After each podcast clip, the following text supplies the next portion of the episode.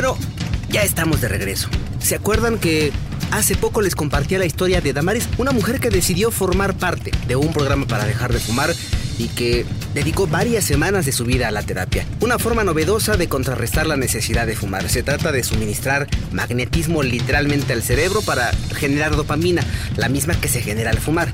Ok, solo unos cuantos segundos del episodio anterior. Se había preparado dos semanas. Había proporcionado toda su información. Tomó nota del número de cigarros que consumía y alcanzó hasta 13 al día. En fin, su firme decisión de dejar de fumar de repente se quebraba pero no se nos rajaba hasta el día en que iba a iniciar el suministro de magnetismo. Está relleno de Nutella. ¿Te gusta la Nutella? No. Ok.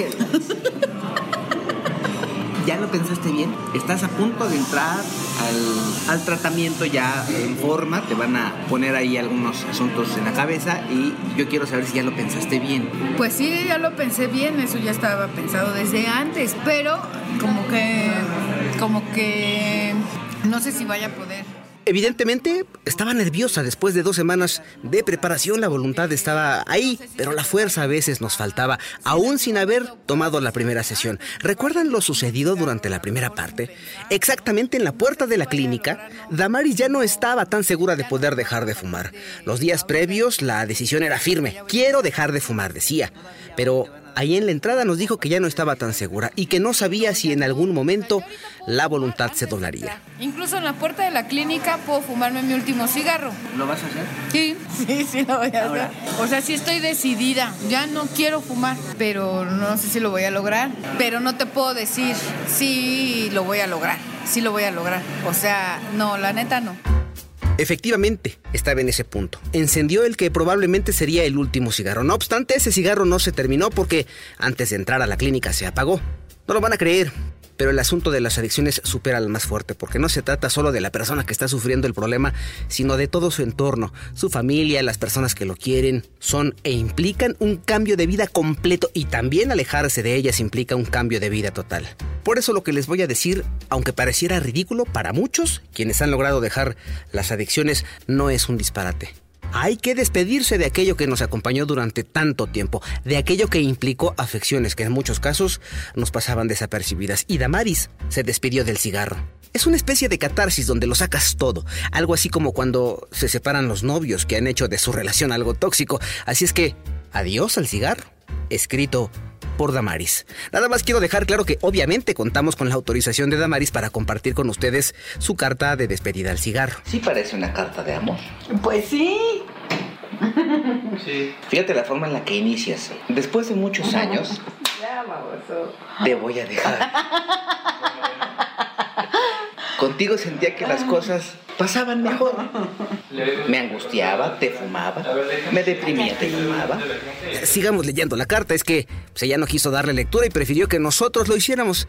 ¿Quieren saber qué le dijo a su cigarro? Ahí les va. Me alegraba y te fumaba y así todo el tiempo, a veces hasta por nada. Sin ningún motivo siempre te llevaba conmigo, a todas partes, en cualquier momento. Ahora ya no lo quiero hacer. Lo he pensado mucho y a pesar de que sé desde hace mucho tiempo que es malo tenerte, no lo hacía. Pero ahora estoy decidida. Espero no fallarme. Me va a costar trabajo, sí, posiblemente mucho. Puede que no tanto, no lo sé. No lo quiero experimentar. Quiero saber lo que es vivir sin ti. Me despido de ti porque quiero mejorar muchas cosas y contigo no puedo. ¿Te extrañaré? Seguramente sí, pero en verdad ya no te quiero en mi vida, por mi bien, por mi salud y para tener una mejor calidad de vida. Me haces daño, incluso puedes ser el causante de mi muerte y por eso te dejo. Espero no volver a tenerte en mi vida. Es mi objetivo. Para lograrlo es probable que tenga que modificar ciertas cosas, por ejemplo hábitos, comportamientos, no lo sé bien a bien, pero pondré todo mi empeño en hacerlo. Pudiera ser que el dejarte me dé miedo, angustia, ansiedad, etcétera, etcétera, pero consciente estoy que es por mi bien. Adiós, y espero que sea para siempre.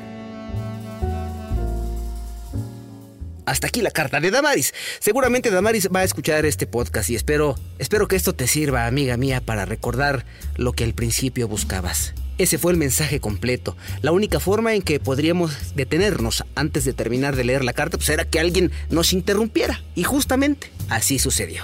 Hola, buenas tardes. Hola, buenas tardes. ¿Vienen a sesión? Sí. ¿Tú eres Carlos? Sí. Sí, hola. ¿Eres eh, tú, Carlos? Mucho Hola. gusto, yo soy Carlos. Hola. ¿Cómo estás, Carlos? Yo soy Pedro Morales, el Hola. reportero que está Mucho documentando su caso.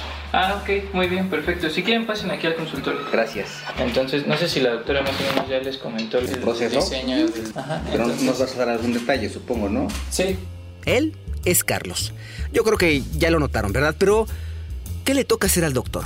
Que por cierto es alumno de la doctora Guadalupe con quien vamos a platicar un poco más adelante con relación a los cambios que sufrirá Damaris. Por lo pronto, Carlos nos presentó en vivo y a todo color los aparatos que se utilizarían de ahí y en adelante. Ahí en la oficina, ya saben, de paredes blancas y aparatos, algunos de ellos desconocidos para nosotros, y con un escritorio dividiéndonos a nosotros de él. Porque antes de saber, entramos junto con la paciente al consultorio para escuchar la explicación. La hora de la verdad había llegado. Vamos a empezar. Este aparatito es para el dedo, nada más hay que ponerlo así. Este lo vamos a medir siempre en el dedo derecho. Ajá, en el dedo derecho. Y este mide tanto saturación de oxígeno como frecuencia cardíaca. Y este es para la presión. Este también va a ser cada sesión justo aquí así. ¿Cómo se llama apoyar. aparato? Este es un baumanómetro y este es un oxímetro. Hay que levantar un poquito así, justo así.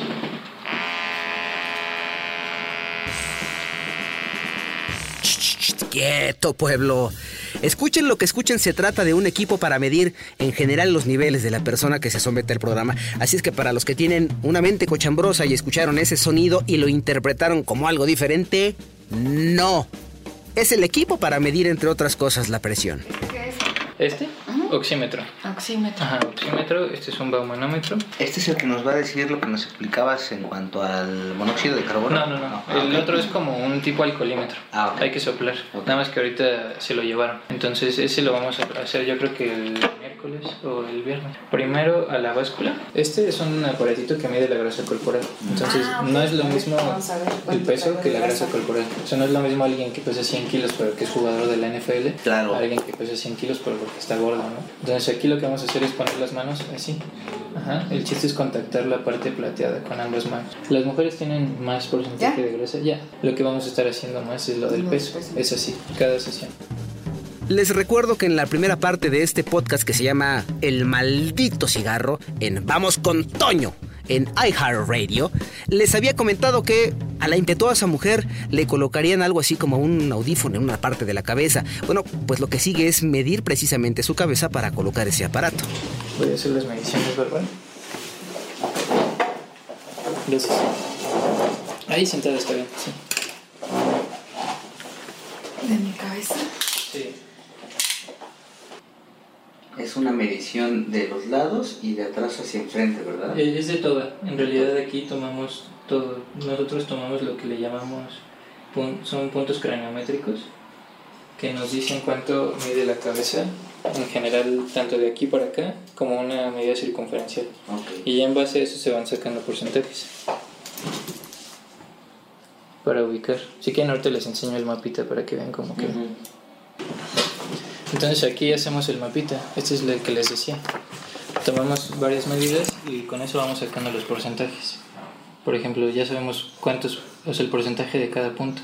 Al que nosotros queremos llegar es este, que es el de la corteza izquierda. Entonces tomamos las medidas de aquí a acá, luego de aquí a acá y ya con eso vamos sacando los porcentajes para saber cómo llegar a ese punto. ¿Vale? Listo. ¿Tú ves a la doctora cuándo? ¿De mañana? ¿Ah, sí? Sí. Te voy a dejar 40 pesos. Ok. Por favor, y se Sí. los das. De hecho, mañana venimos acá los dos. Ah, ok. Sí. Es que el lunes que fui, este, me llevaron y nunca me di cuenta que no traía la cartera. Entonces ya cuando iba de regreso no traía ni un quinto para regresarme. Ajá, ya. Ya en el metro y entonces ya tuve que regresar con ella a pedirle dinero. Sí, no hay problema. Prestó 40 Yo la veo mañana. para que se los des, por favor. Sí. Listo, vamos allá. Ok. En la basura, a ver. Acá, ahí lo tiro.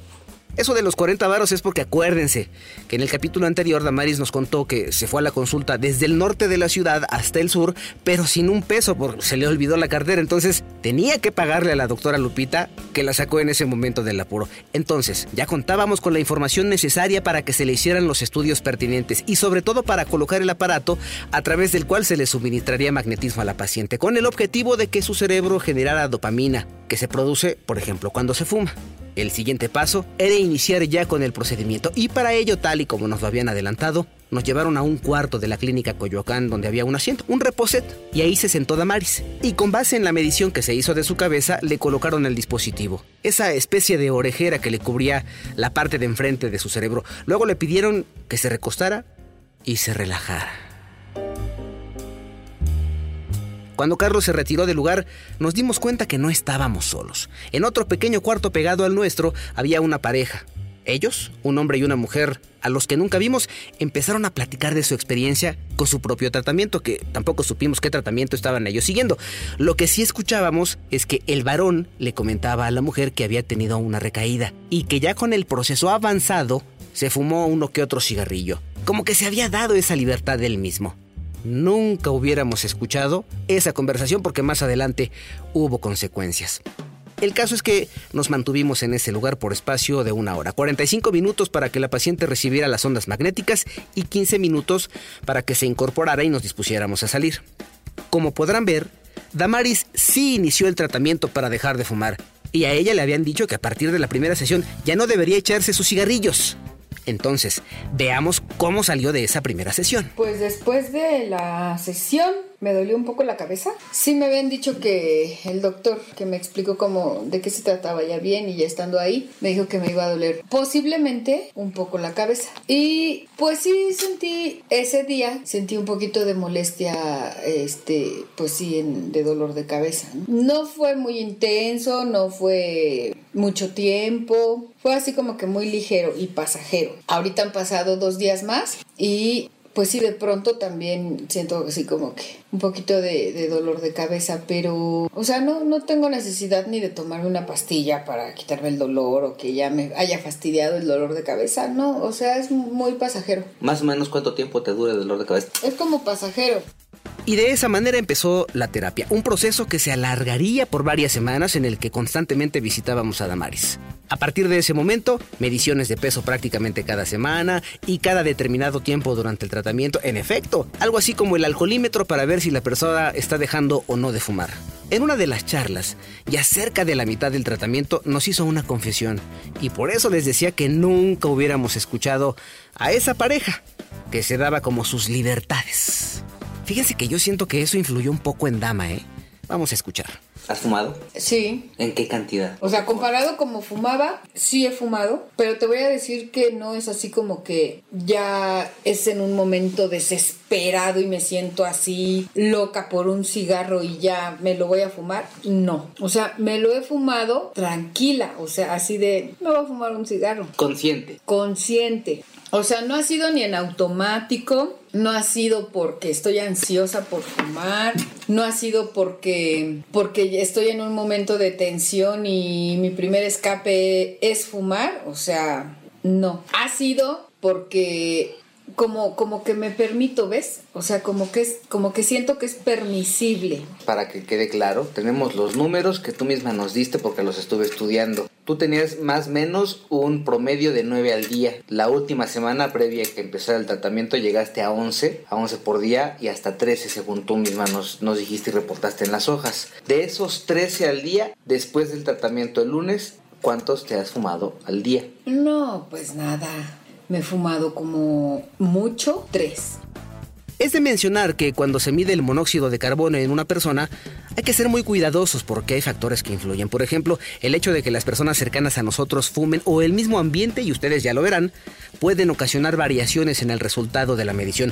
Mientras eso sucede, veamos cómo le fue a Damaris y cómo le hizo para el arranque del proceso que, no lo olviden, duraría en principio ocho semanas. No sé si sea por, por el tratamiento que empecé, pero no me dan, no, o sea, no me dan, no siento que tenga yo ganas de fumar como que se me olvida. Compraste unos palitos, unas varitas, ¿cómo se llaman? Ah, compré, me recomendó el doctor unas, unas ramitas, unos tronquitos, que se llama Orosus. Tiene otro nombre, pero me aprendí el de Orosus nada más. Y ese es para estar, pues según para tener en la mano algo, que yo no creo que sea mi caso que necesite traer en la mano algo, pero este pues lo puedes masticar, lo puedes ahí estar chupando. No es tan agradable el sabor. ¿A qué sabe? ¿A qué sabe? Sabe a palo.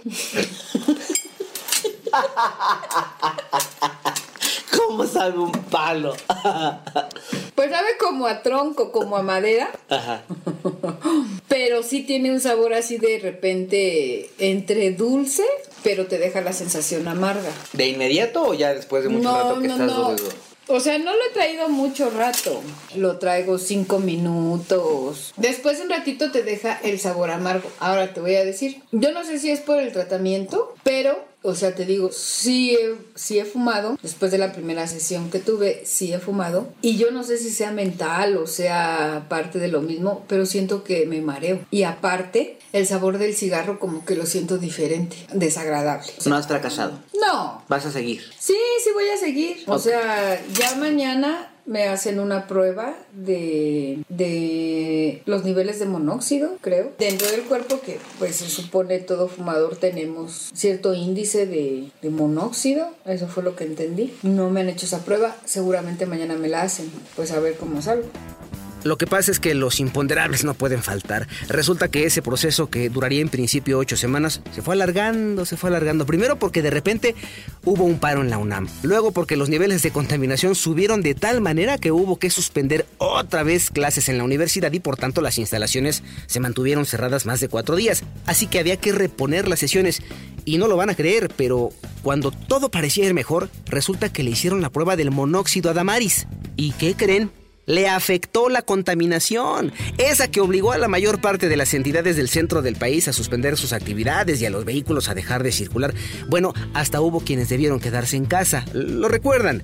Eso sucedió por ahí de entre el 15 y el 19 de mayo de 2019. Lo único que, que no me agradó mucho es que, por ejemplo, si yo estoy con, con personas que fuman y si me hacen la prueba del monóxido, yo salgo positiva, aunque yo no haya fumado. En, la- en una de las últimas pruebas que me hicieron fue eso, que hasta la doctora como que, como que sacó de onda así de, es que ya fumaste, o sea, incluso estaba hasta más alta que cuando yo empecé. O sea, el resultado salió más alto que cuando yo empecé y que me hicieron mi prueba al inicio. Mi prueba salió más alta. Y yo así de, pues, ¿y ahora qué pasó, no? Pero haz de cuenta que se cruzó lo de las, los días de la contingencia, que yo, bueno, tuve que salir, no estuve guardada, ¿verdad? Tuve que salir a trabajar, anduve en el, al aire libre, incluso me fui a hacer ejercicio, cosa que no se podía, pero bueno. Y aparte, estuve con, en una reunión, con, así en una casa cerrada y todos fumando. No, güey, yo llego a la prueba y salgo disparada, ¿no? ¿Cómo es fumar? como si hubiera fumado todos los cigarros de mi vida. Y la doctora, ¿qué pasó? Y yo así de, no, yo no fui. Entonces se fue alargando y alargando ese procedimiento porque no es recomendable dejarlo a medias porque sería probable que no se logre el objetivo final, es decir, que Damaris deje de fumar. Ahora, sumen a lo anterior el hecho de que de repente, cuando el tratamiento estaba a más de la mitad, ¡zas!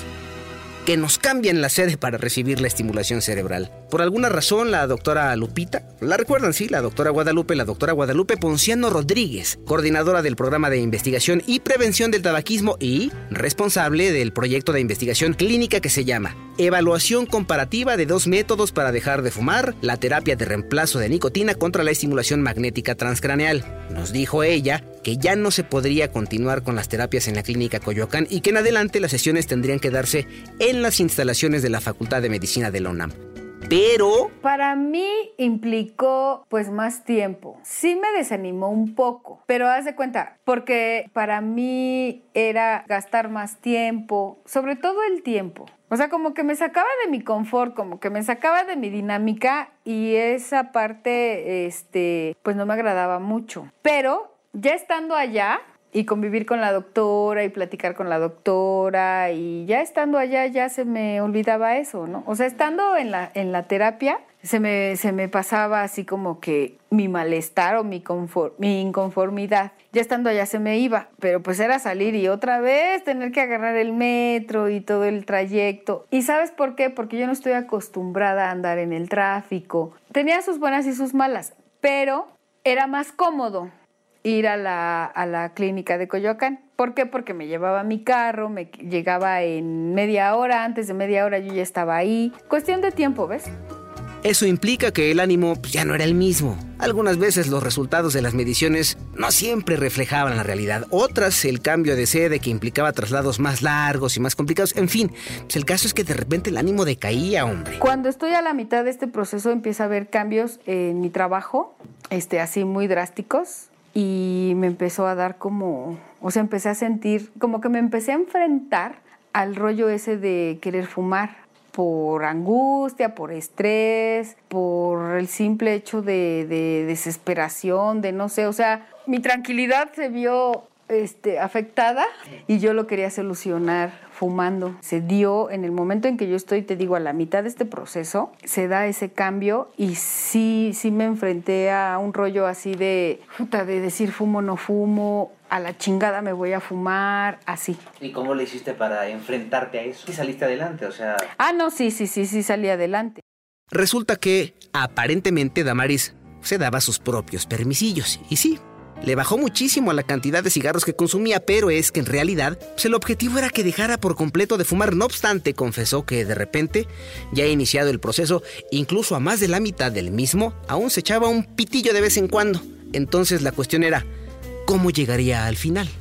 Habrá entonces que preguntarle a la doctora Lupita si esto pues, es normal. Una de las cosas importantes que yo platico con los pacientes cuando empiezan este tratamiento, una pregunta clave es eh, cómo sienten en ese momento su entorno, si hay algún problema importante, puede ser laboral, puede ser personal con la pareja, familiar, económico, etcétera, que pudiera en determinado momento intervenir con el proceso de cesación. Me dicen que no, bueno, empezamos, pero hay una cosa que no podemos controlar, Toño, que es durante el proceso pueden surgir problemas, pueden surgir situaciones que de alguna manera te desequilibran. Entonces, ¿qué es lo que ha pasado con nuestra paciente? Pues tiene una vida normal y evidentemente ha tenido altas y bajas, ¿no? Ha tenido situaciones problemáticas, ha tenido situaciones desde el punto de vista emocional, donde se cuestiona si realmente quiere dejar de fumar, ha tenido resbalones también, ¿no? Esto que te decía, no somos robots, no somos sujetos de libro. Yo como profesional de la salud, pues le sugiero, mira, en tu primera sesión de estimulación magnética es importante que ya no fumes, pero tú sabes que puede haber situaciones que la llevan a encender un cigarro, ¿no? O que dice, bueno, es que ahora solamente uno, solo una fumadita, etcétera.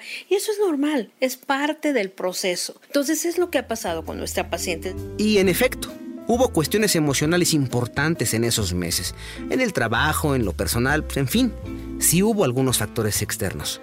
Ahora, en el caso de Damaris, sí hubo cambios en lo interno que deberemos imaginar. Les pido por favor que imaginen en cuanto al funcionamiento del cuerpo, porque es, es como viajar precisamente dentro de ese cuerpo del ser humano. Si pudiéramos ver lo que está pasando en el cuerpo de nuestra paciente sería maravilloso, porque veríamos, por ejemplo, estos bronquios, cómo va desprendiéndose todas las secreciones. El, el organismo es maravilloso, cómo van saliendo. Por eso muchos pacientes, incluso cuando dejan de fumar, pueden llegar a tener tos que muchas veces dicen es que yo no tenía tos, no tenía flemas, no tenía secreción nasal y ahora estoy teniendo. ¿Por qué, doctora? Pues precisamente porque el, aparato respiratorio está renovándose, está limpiando, está sacando todas estas eh, sustancias acumuladas. Si pudiéramos ver su corazón sería maravilloso también porque ya veríamos que este que, que bueno, el corazón ya está con una frecuencia cardíaca normal, ya no está excitado por esta la por la nicotina y por la adrenalina que induce la, nicotina. Nuestra paciente era una paciente muy deportista. Sí, nuestra paciente ya de por sí hacía ejercicio, pero lo que ella se ha dado cuenta es que sí había un esfuerzo extra para hacer este ejercicio y que ahora esto se facilita. Es una mujer joven, sí podía hacer ejercicio, pero sabemos que al estar fumando sometía a un esfuerzo extra a su organismo para llevar a cabo este ejercicio que ahora puede hacer con mucho menos esfuerzo. Esa fue la parte fisiológica, pero por supuesto también desde el punto de vista psicológico hay un cambio. El procedimiento con todo y la distancia, con los obstáculos, con el alargamiento del proceso, siguió adelante. E incluso Damaris lo concluyó. Pasaron más de dos meses para que todo esto concluyera. El final de la terapia llegó. Y en ese sentido el resultado, en términos generales, fue bueno porque sí logró ese objetivo. ¿Cuáles son los resultados en la práctica que tenemos? Bueno, los resultados son muy eh, positivos. La paciente ha dejado de fumar y esto es algo muy importante. Cuando nuestra paciente fumaba y le daba el golpe, llegaba la nicotina al cerebro y ya en el cerebro lo que hacía es que le inducía esa sensación de bienestar, de placer, de ay, qué rico ya estoy fumando. Y por ejemplo, si es que hubiera estado nerviosa y por eso hubiera buscado el cigarro, la dopamina le hace sentir, ah, ya estoy tranquila. Esto es la sensación a nivel de cerebro. Pero a nivel fisiológico, la nicotina es un estimulante menor, de tal manera que induce que haya un mayor número de latidos por minuto en el corazón, que la frecuencia respiratoria se eleve, que el gasto cardíaco, es decir, la cantidad de sangre que llega al corazón, se incremente, que la presión arterial se incremente. Se ha visto, por ejemplo, fíjate qué interesante que cuando está fumando una persona un cigarro, la presión arterial puede llegar a subir hasta 10 puntos de milímetros de mercurio. Entonces, ¿qué es lo que ha pasado con nuestra paciente? Bueno,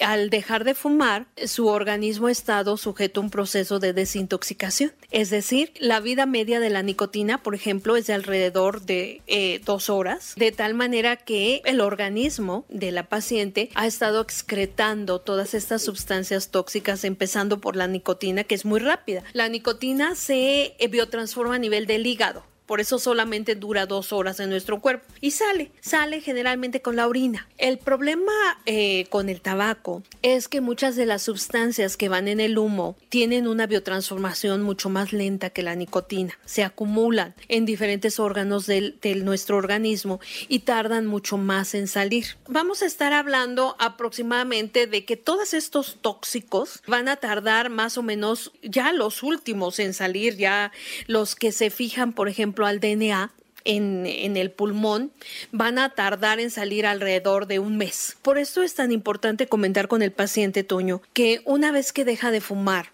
es bien importante que ya no vuelva a consumir el tabaco. ¿Por qué? Porque muchos de estos tóxicos otra vez vuelven.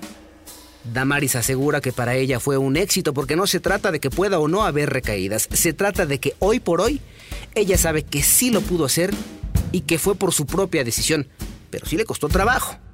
Y pensar que todo esto se puede evitar diciendo simplemente no cuando alguien te invita la primera vez. El proceso seguirá adelante porque habrá un monitoreo dentro de tres meses y luego dentro de seis y luego en un año. Y en cada uno de esos episodios se aplicará la prueba del monóxido de carbono a la paciente y ahí se va a poder determinar si sigue o no fumando. De entrada, estos días ella ya no ha fumado. Y se siente orgullosa, no me lo crean a mí. Vamos a escucharla a ella. Sí, sí dejé de fumar. Definitivamente noto la diferencia. En mi rendimiento físico, sí, claro. O sea, al principio te voy a decir que con las terapias y yo seguía yendo a nadar y seguía yendo a hacer mi ejercicio y me mareaba al principio porque ya no fumaba tanto. O sea, en ese, en ese tiempo que me empecé a marear, yo todavía no había dejado el cigarro por completo pero a la hora de estar haciendo ejercicio o de estar nadando me mareaba y sentía aquí en la parte de lo que es la tráquea, supongo. Ahí donde estás agarrando el micrófono. Ándale, ahí exactamente, aquí.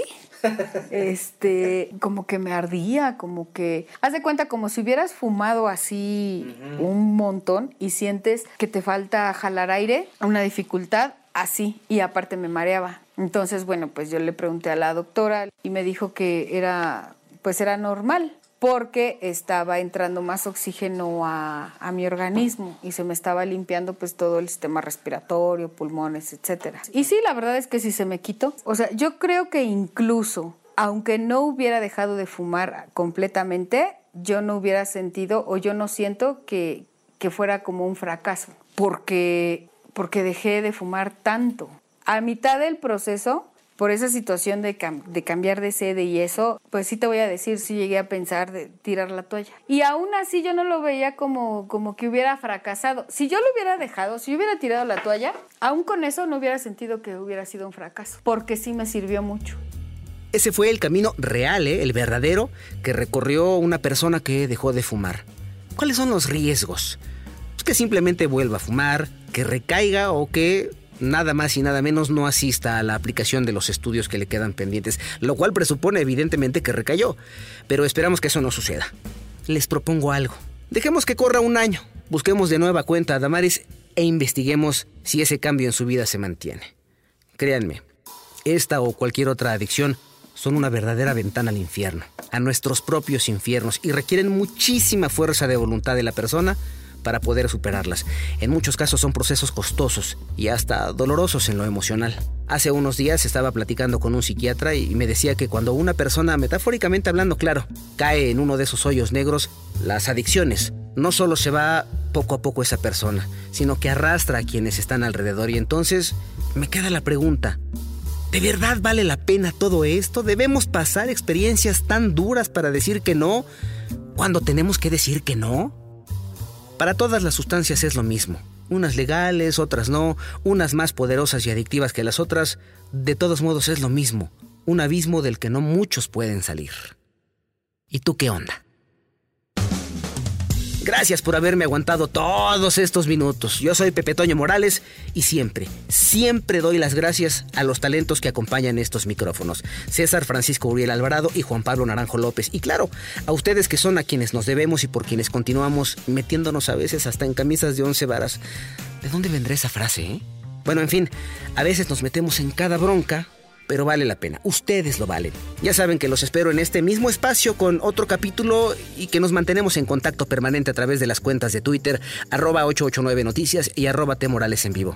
Esto fue El Maldito Cigarro, segunda parte, en el podcast Vamos con Toño aquí en iHeartRadio. Y ya lo sabes, si me buscas, me encuentras. Nos vemos en el próximo capítulo. Adiós.